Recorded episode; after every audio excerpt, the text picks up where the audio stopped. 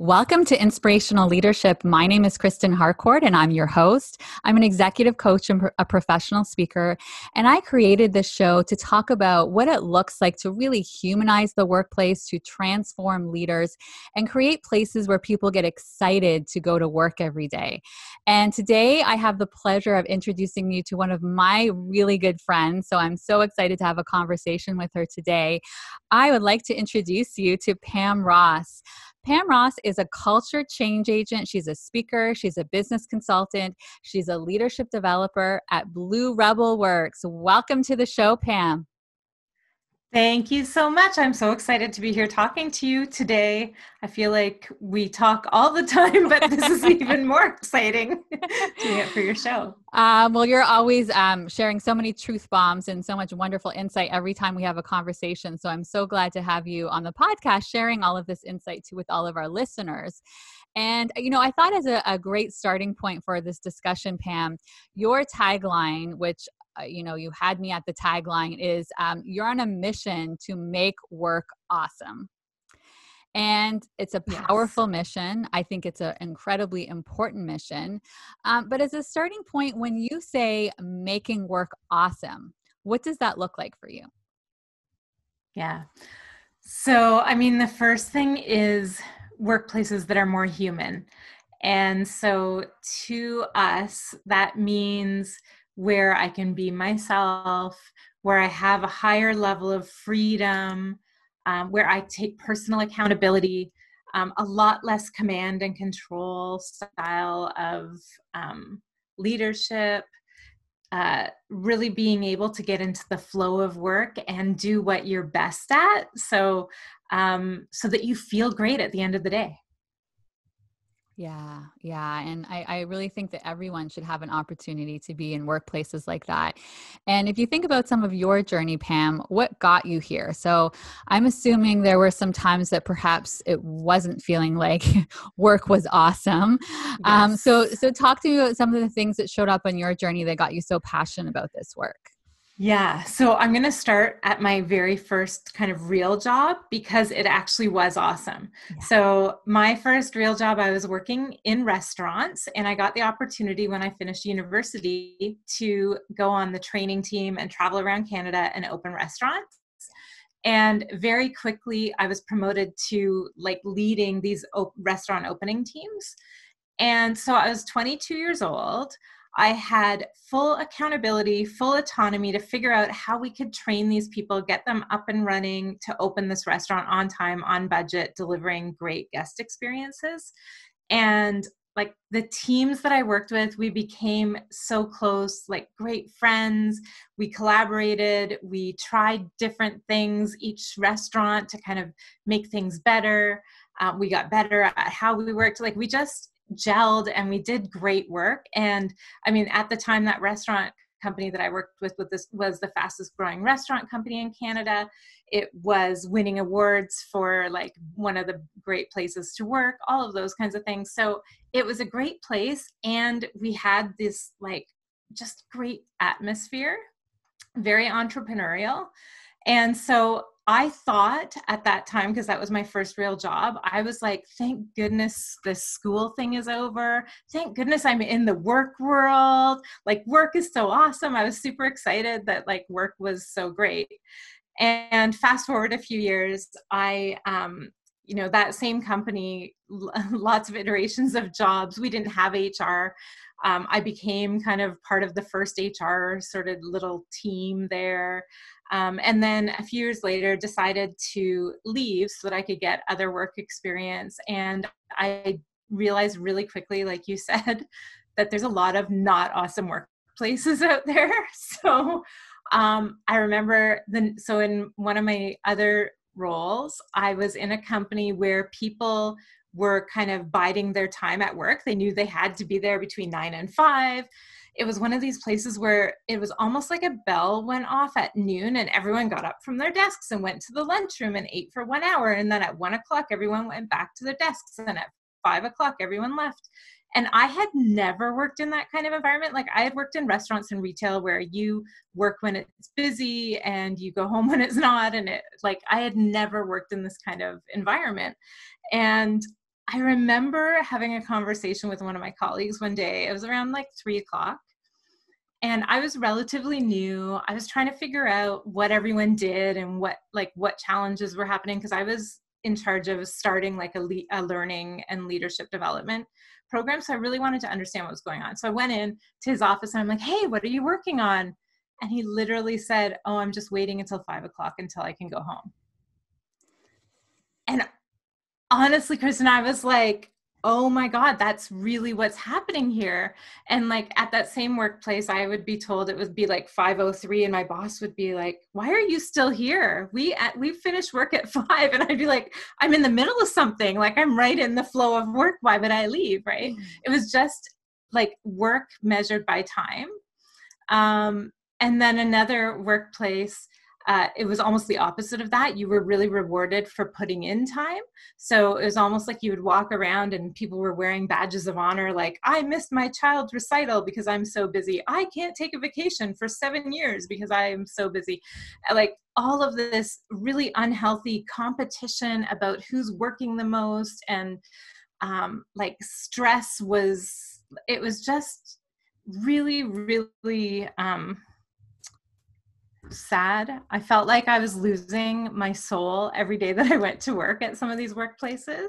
You know, you would go in and see the values written on the wall, and then you'd run into behavior that was so counter to that, and um, and counter to my own values. So, yeah, a feeling like I mean, I remember being told how I should dress, right down to the fact that I should wear high heels at work because it was more professional. Like just all of these little things that we do to create these really non-human really stifling workplaces. So i realized that yeah work isn't awesome most places and i really wanted to make it better Absolutely. And I, I so connect with your story, um, except for mine was a little bit different in that it was the first three bosses that were the kind of terrible bosses, and this is what work looks like. So I was thinking maybe I made the wrong decision to leave school. Maybe I need to go back there and figure out uh-huh. something else but then had beautiful experiences of the exact counter when I had some amazing workplaces after that. So it was so wonderful to see that contrast when I had amazing leaders, a positive culture, um, where people just wanted to go do their best work. They were connected to the purpose, they were living and breathing the values and it wasn't a values exercise. It was those mm-hmm. are the behaviors that not only were expected but that uh, people appreciated right? That's how we wanted to show up and, and get excited every day.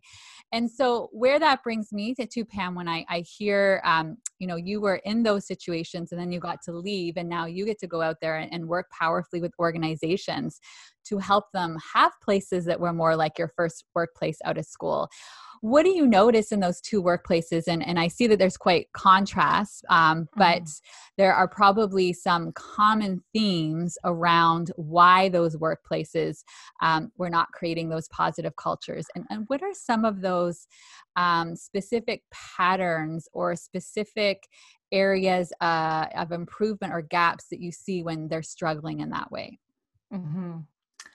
um, I think a big part of it is like lack of trust across the organization, lack of psychological safety within and across teams, just really um, like cultures of blame and um, gossip and uh, a bunch of things that are dysfunctional, um, competition, like over a, a really big focus on bottom line and and that sort of thing. Lots of top down communication. Um, so those were some of the, I would say, the themes. Um, yeah, I think, I really think the more I work with organizations, the more I see the variances in psychological safety, the more I think that is so key um, and that like that goes across all like that's like from showing up being able to show up and be myself to feeling like i belong not like i have to fit in as brene brown would say is the difference right yeah. to like being able to say what I think or challenge ideas, to try new ideas. Like all of these things, not only for the human are they good, but they're good for the company when people are able to try new things and test and and learn and share what they learned and like it's it those things are good for everybody. Um, so I th- feel like that's such a good place to start. Yeah, and I love when you start talking about belonging as well and the word love, right? Like, what does it look like to be able to be more heart centered and really mm-hmm. connect mm-hmm. with those humans around us? Because we are, are all actually really craving that, um, being able to be ourselves and then be able to have that sense of belonging. And what do you think are some of the the really quick wins you can start to see in an organization to help them to? And, and, and you and I are both um, big believers is that it takes time for change, and we don't want this uh, this kind of instant gratification where oh we just wave this magic wand and it's all done. I, I, I get that it definitely takes work, right? yes, yeah, exactly. Um, but uh, as a starting point, when you start, and I know you're doing a lot of work with organizations on on the culture piece and leadership development. Um, where's the first place you love to start? Uh, so, the first place I love to start is with helping people identify their personal values and realize how they're showing up and when they're not showing up and that sort of thing. The first place I usually find most effective to start is with um, we use a behavioral assessment. You're really familiar with assessments i know. Um, so we use a behavioral assessment and i find that's the best place for us to start because people get such insight from it like such self-awareness and such a greater understanding of why people are so different and that it's not good or bad it's just different. Um, so i have i usually although i love the values work i do love the behavioral science and the behavioral tool um, and those conversations uh, as well. And i find that the most effective place to start because we get like leaders are really interested and want to use this immediately as soon as they get introduced to it. So i find that's really helpful because it starts to build a safety of like well i'm a whatever i are i'm this behavioral style that's why i think this or i would like this from you differently because i you know work in this way. It creates a, a almost instant um, sort of openness and safety for people to say why they're different yeah, I think it's uh, highly, highly effective for um, multiple reasons, like you've just discussed there. It's it can start to um, first of all take away some of the defenses. So we do like to learn about ourselves, right? We do. It, it is fun to be like, oh, I'm like this, and I do this well, and these are some of my talents and gifts.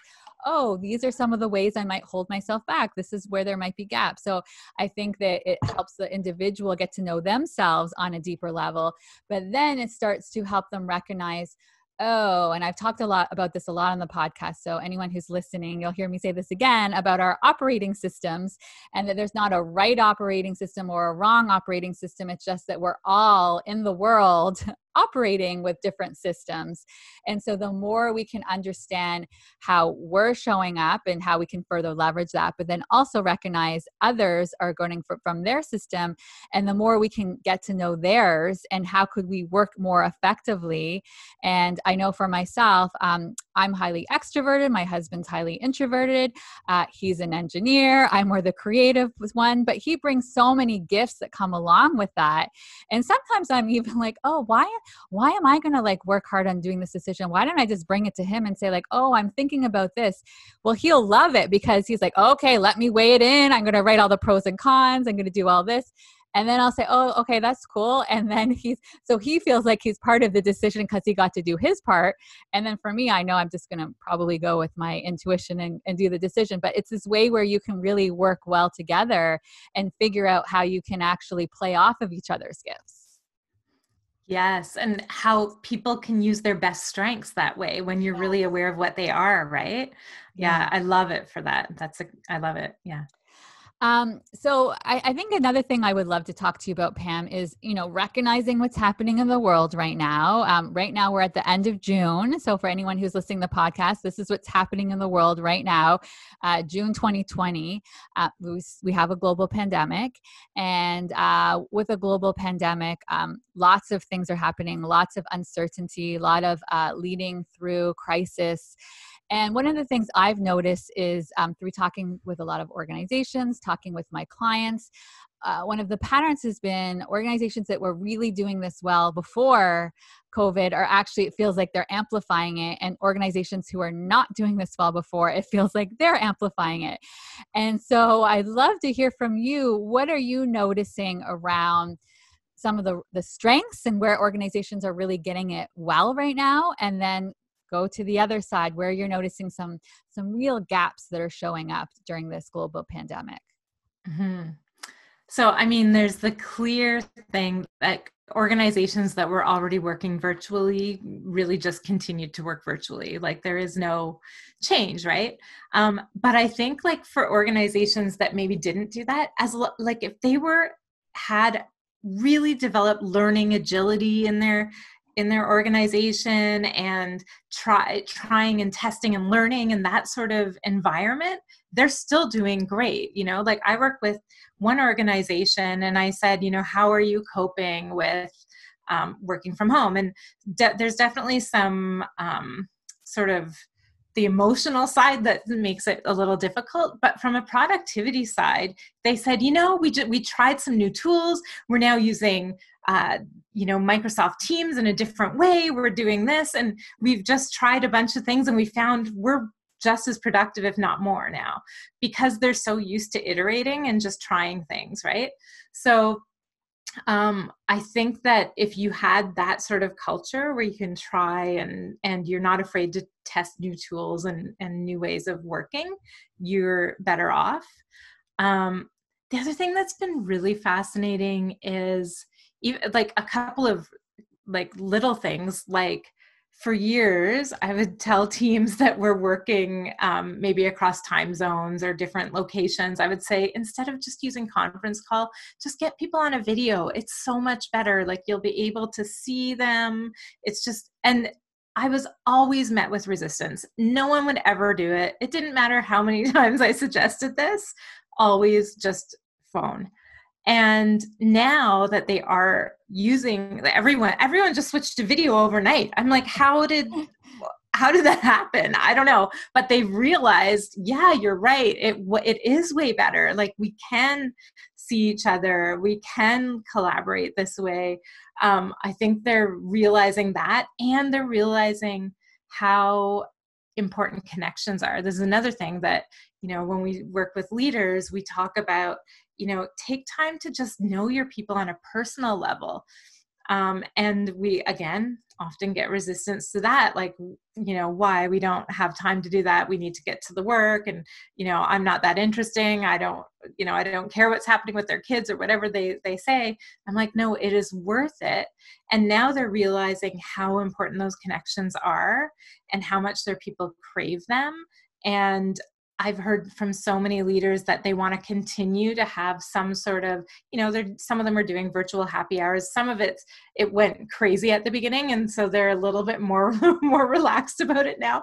But you know, doing something regularly just to have like kind of social um, be yourself time has become more important and they're realizing the power of that so it's been so interesting to see these little shifts what are you noticing yeah, it's. I, I remember a, a, client was doing exactly like you're saying, um, not so like a happy hour, but kind of a, a, team one where it was not about work, and he felt that was really uncomfortable at first because he thought, mm-hmm oh my gosh, I'm getting them together once a week for an hour and there's nothing to do with work here. It's just about getting to know each other. And they would do these different exercises every week. So one week it was around, um, they show up with a different meme. One, day, uh, one it was they were doing like an MTV Cribs thing and they would go around and show parts of their house and just being yeah. really creative. And he, he said what he observed from it is, I feel like I know all of my team like so much deeper in this last two or three months than I've known them for how many years, right? So mm-hmm. it just feels like it's um, really uh, deepened the connection.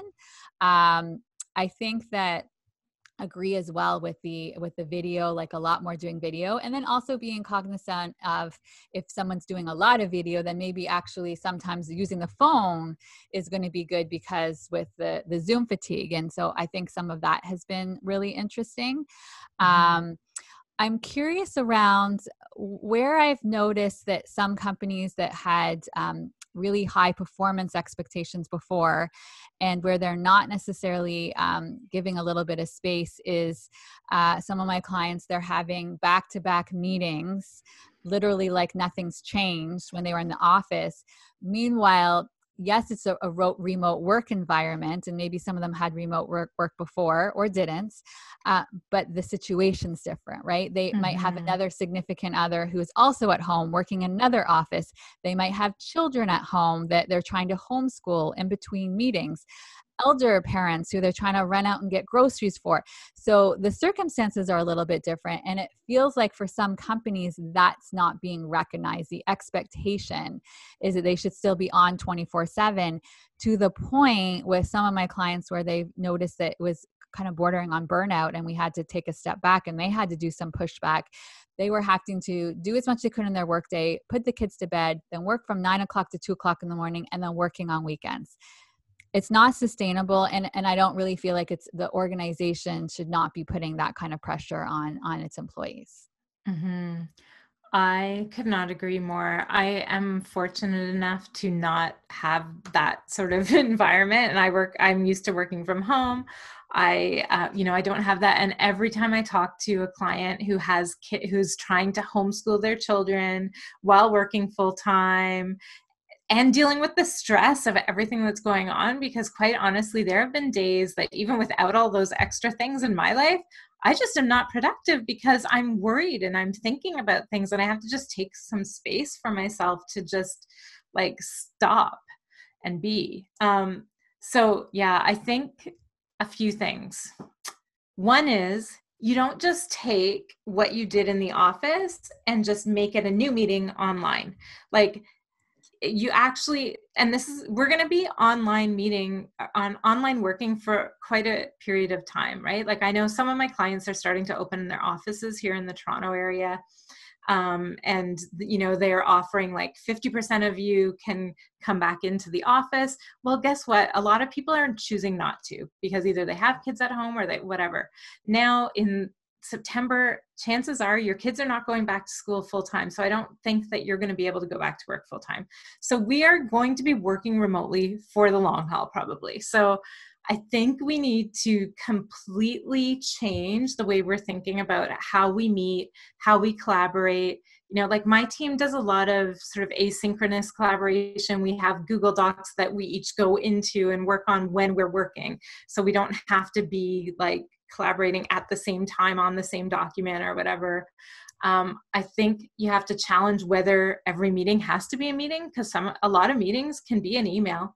Um, I have been in a lot of meetings that I'm like, I can't believe we just talked for you know 50 minutes about this. Um, meetings don't have to be an hour. You know, the default is often an hour. You can just grab someone for five minutes if you have a something to discuss with them there's a lot of things that we do just because we've always done it that way that we just tried to just stick online now and it's we actually have to challenge all of those things. Um, and we have to recognize that people just are not going to be as productive sometimes as they were and figure out like how can you help them who can help at what time I don't know, you've probably heard Brene Brown talk about the percentages. Like she has this thing with her husband where they say she'll come home from work and if she had a really rough day, she's like, like I'm at 20% today. And if hopefully he's at 80. Um, but if not, then where do they find the other percent to make up 100% so they can be a, a good uh, functioning family? It's kind of like that on teams. I almost feel like it would be cool to create some sort of of online board that you can say like i'm at 80% today i'm at 100% i'm at 50% who can help when? Um, because like we all just have to help each other because this is hard times and we're all going to go through this roller coaster. We're all going to have days that we can't like you know our kids are struggling with their schoolwork or really needing attention or like there's a lot that we have to deal with and we just have to understand that yeah, I really think that that compassion and empathy have to be front and center, like really really leaning on that emotional intelligence and not waiting for them to tell you to checking in and saying how yes. are you doing because a lot of these high performers, right? This is their this is their default, right? They will push mm-hmm. through. They will just say I can do it, but guess what?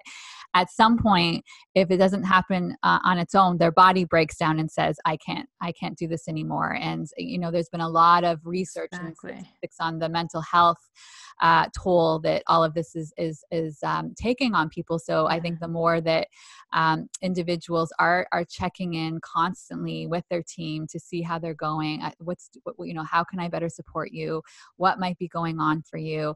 Uh, please don't be feeling like you always have to be here for every meeting. Uh, as an organization, what can we look at to see that we're not having you know eight hours of meetings a day? And it also brings me uh, to another um, point that Pam, I know you and I have talked about before, and it's around um, what can start to happen as we get into these compliance things. And oh, you're working from home and remote work, and these are all our remote work policies. And and I have heard stories where the the employees are being monitored for how long they're online.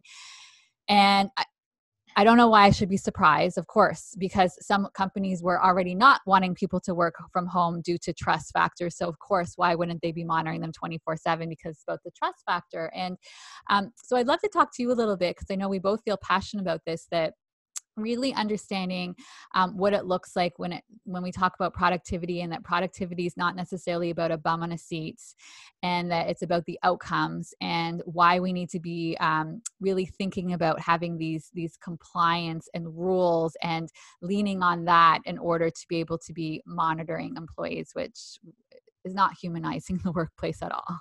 Yeah. Yes. Oh my god it is breaking my heart to hear about people being monitored and like i heard that someone has their employees uh, one person was telling me that they're they have to come on a video call in the morning and be on video from like nine to five like except for washroom breaks which kind of are timed like everyone knows you've gone to the bathroom. Like i'm like i can't even how old are you? Like why are we babysitting our kids like this? Like this is our kids. Listen, I'm and it doesn't work for kids either. Guess what? I know. Kids don't like, like it either. oh my gosh. Okay, so uh, yes, outcomes not ours. We like, and this is you know that I was trained in results only work environment. Um, so in basically what that concept is is that work is is about the results. It's not about your time at work. And we, as managers, that's the easiest thing that we can manage, right? We know when people come in, when they leave.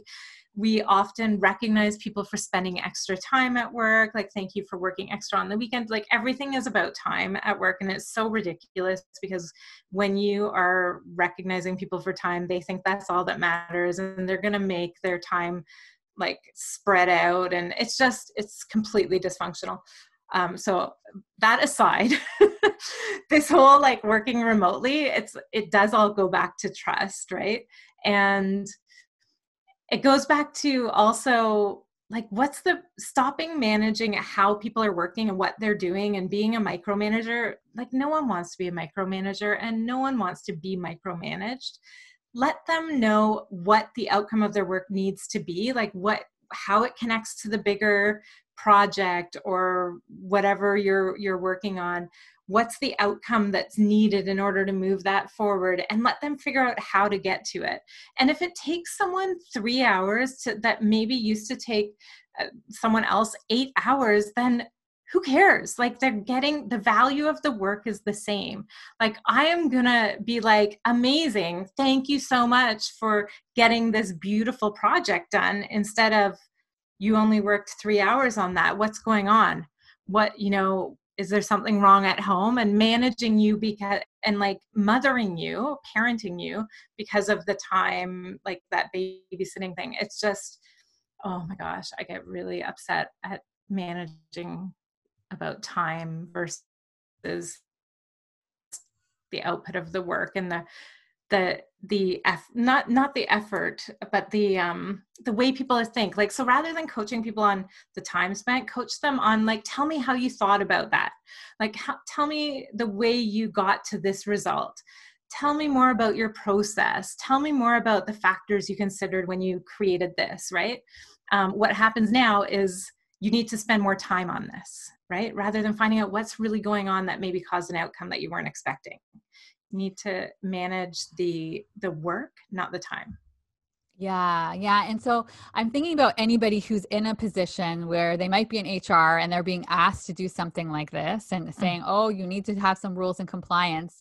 What what what do you suggest is um, a, a, great way of HR helping to educate and, and and just help the under, organization understand that that's not going to be a win for anybody?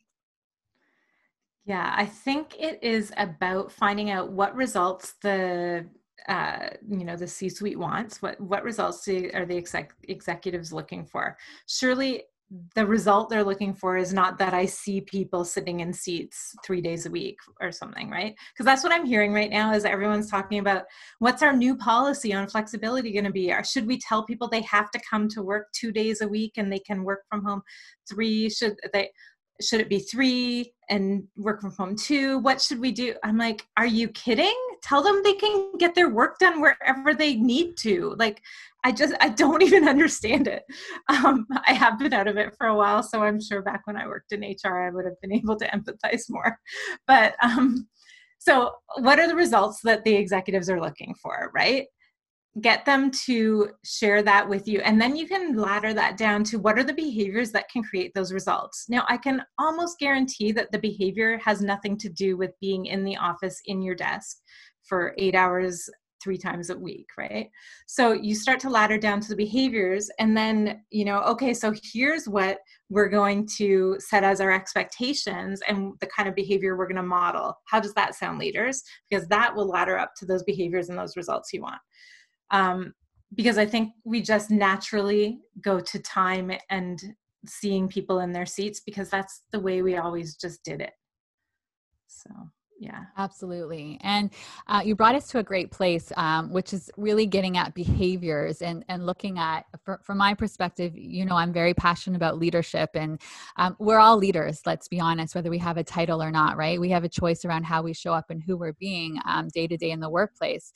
And when you start to think about you know the the name of the podcast is inspirational leadership because from my perspective inspirational leadership and, and, and i guess in a way inspiration is also aspirational that it's not about about oh charisma and i'm the one up here but inspirational leadership to me is around those day-to-day behaviors that show up that to me are really really really critical in leadership. And so when you think about inspirational leadership what are some of those behaviors that you think are really critical that come up for you? Um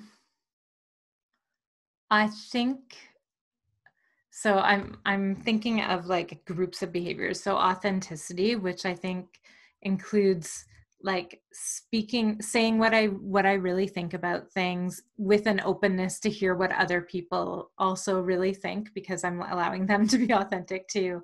It means being vulnerable and sharing when i made mistakes or what i did wrong and uh, that sort of thing. That inspires me to feel like i can do that as well right um, I think inspiring leadership is uh, compassion, like, you know, focusing on more than just profit, um, purpose, people's passion, just being people centric rather than just profit focused. And um, profit will come. Profit can be an outcome of the people focus that you're that you're having.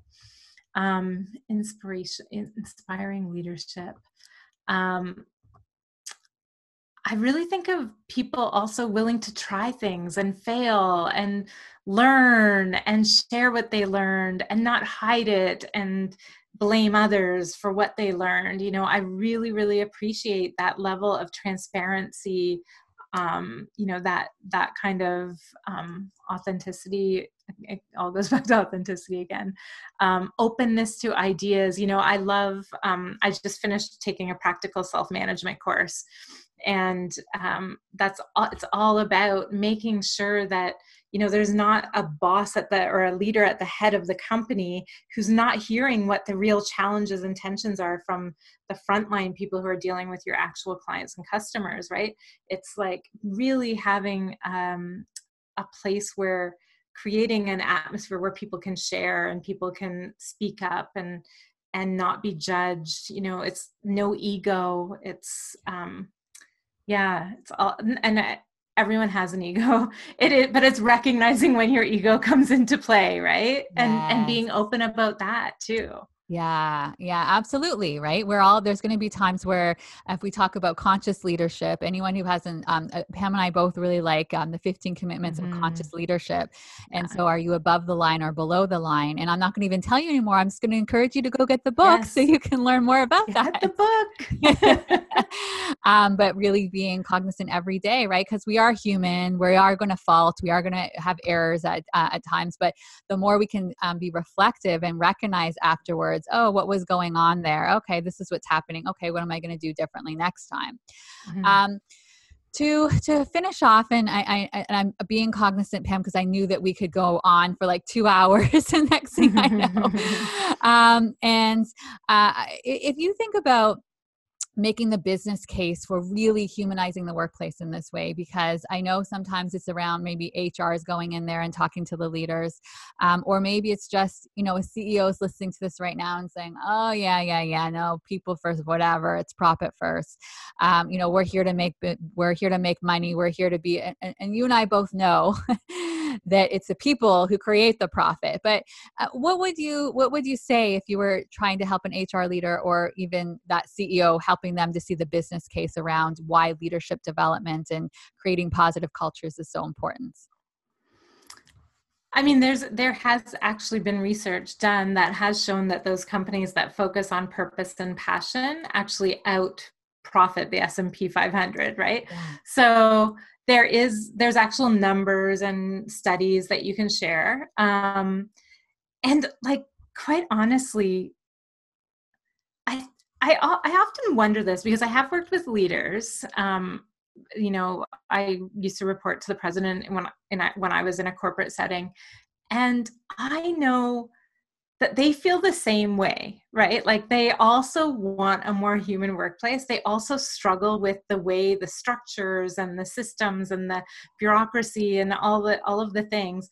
I have been in rooms where presidents are complaining to me about the very same things that they are perpetuating. And so I struggle with how they like why why they don't see it. So why, you know, I think it's figuring out what is it that's driving them? Um, and I, I always go back to that kind of uh, it's a results pyramid and i'm think there's a book called change the culture change the game that they use this this pyramid and and uh, we have shared that with some of our clients but it is looking at like what's the result that they want that they're not getting? What are the behaviors that ladder up to that result? What then are the beliefs you need to create in your people that will cause those behaviors? And uh, then what are you doing to create the experiences that cause them to have those beliefs, behaviors, and results? And like, I think that when we realize that people are humans, and that you know a lot of the behaviors that are getting in the way are because we're managing them in non-human ways we're we're adding structure we're adding bureaucracy those are the things that are stopping the behaviors from um, from rising the other thing is, I would talk to them about accountability. So you talked about the line. And when you're above the line, you are taking 100% responsibility, right? I mean, wouldn't you want a workplace where everyone takes 100% responsibility? Um, and that means working with them on emotional intelligence and mindset and all of those shifts because you can't get to 100% responsibility when you're stuck in ego and blame and gossip and all of the below the line behaviors right? So you know i find that when i talk to them about the line and that that difference that is helpful. When i talk to them about the results and the behaviors that's helpful. Um, i find when they do their profile, the behavioral profile, and they realize, oh, how my behavior might be perceived by others, right. developing that self-awareness. Those are those little steps are helpful along the way to them realizing that they can some little things can make a big difference yeah, I think that's great. It's um, the shifts can happen in different ways, right? They could all of a sudden read the book and say, "Oh my gosh," they recognize themselves in it, or see a statistic, and then all of a sudden, you just never know when that fl- that switch is going to be flipped. And the more you can and give them that information to help uh, invite them in and i agree too around the self-awareness right it's it was interesting um, i found that uh, so many of the ceos that i've spoken to on this podcast and outside of this podcast who have been very progressive. They've all gone on their own self-awareness journey right? They've all worked with executive coaches. They've done a lot of their own personal development work so that they're also going inside and understanding themselves better and how they're showing up and impacting the people around them. Once they've gone on that transformational journey they get it in a different way right? They get in a deeper way because they think oh if I've I, if I've done this and look how I'm seeing the world so differently, imagine what it'd look like if I create that kind of environment and opportunity for the people at my workplace as well. Mm-hmm. Yeah, and and this may be a downer to end our, our discussion, but there's some leaders that aren't just just are not going to be open to it, right? That's the way they've done things. They just, you know, this is the way they are, and they're not open to that self awareness. And you know, quite honestly, I want to work with the the people who want to make a difference, who want like I think about so many of us get into our like mid 40s and we've been working so hard for the last 20, 25 years. And we go, oh my gosh, only like, you know, maybe in 10, 15, 20 years, I'll be able to retire and enjoy life. And we start to realize, whoa, wait, I don't want to be that old when I start enjoying life. I need to enjoy life now. So, how can I make work better? more free, more personally accountable, more human so that I can enjoy every day and not wait until I have to retire to enjoy life. It's, you know, I I, I want to work with those people who realize that they want to make a difference in that way. Ah, it's so true, right? It's it, it's it breaks my heart actually when I hear people say, "Well, I'll just get through it. Just 15 more years till retirement." I'm like, what? 15 more years? Like these are 15 years where you can think about like who do you want to be? What's the impact you want to make? How do you want to have meaning in your work? Uh, what how's this connected to your purpose? What do you want your legacy to be? How are you living your legacy every day? Right? Yeah. Every day. It's so so. Anyone who's listening right now, don't feel like it has to be like any day is a new day and a fresh day to start doing this mm-hmm. right you don't have to it doesn't have to be this big thing or you don't have to feel like oh well it's you know two years left or five years left what's the point no today today's that opportunity yeah. today's the invitation to to take that step back and reflect and really recognize what's important to you and how you want to show up and I would argue that every single person has the opportunity to find more purpose in their work. Yes. No matter what your job is, who your boss is, what your company does, you can find an opportunity if you get clear about your, what your values and what your purpose is and what legacy you want to leave you can change the way you're being no matter what you're doing. Yeah. and you can show up differently to everyone that you work with and make an impact the kind of impact that is related to your purpose and feel better every day. Like it does not you do not have to be the ceo to make a change to have a more purposeful life at work so anyone can do this. Absolutely. It's just taking that time to get clear about it so that every day you can ask yourself, are you living that why? Are you getting closer to that why? And, and um, when, even when there tends to be any um, barriers or something's holding you back, when you're really connected to that why, it doesn't impact you the same way because you're like, no, I have a, a mission. Um, and I know for you, Pam, it shows up every day when you're thinking about my mission is to go out there and make work awesome. Mm-hmm yeah yeah help anyone no matter what your job is improve your life by making work awesome that is yes. ultimately what we want to do so yes. yeah Yes.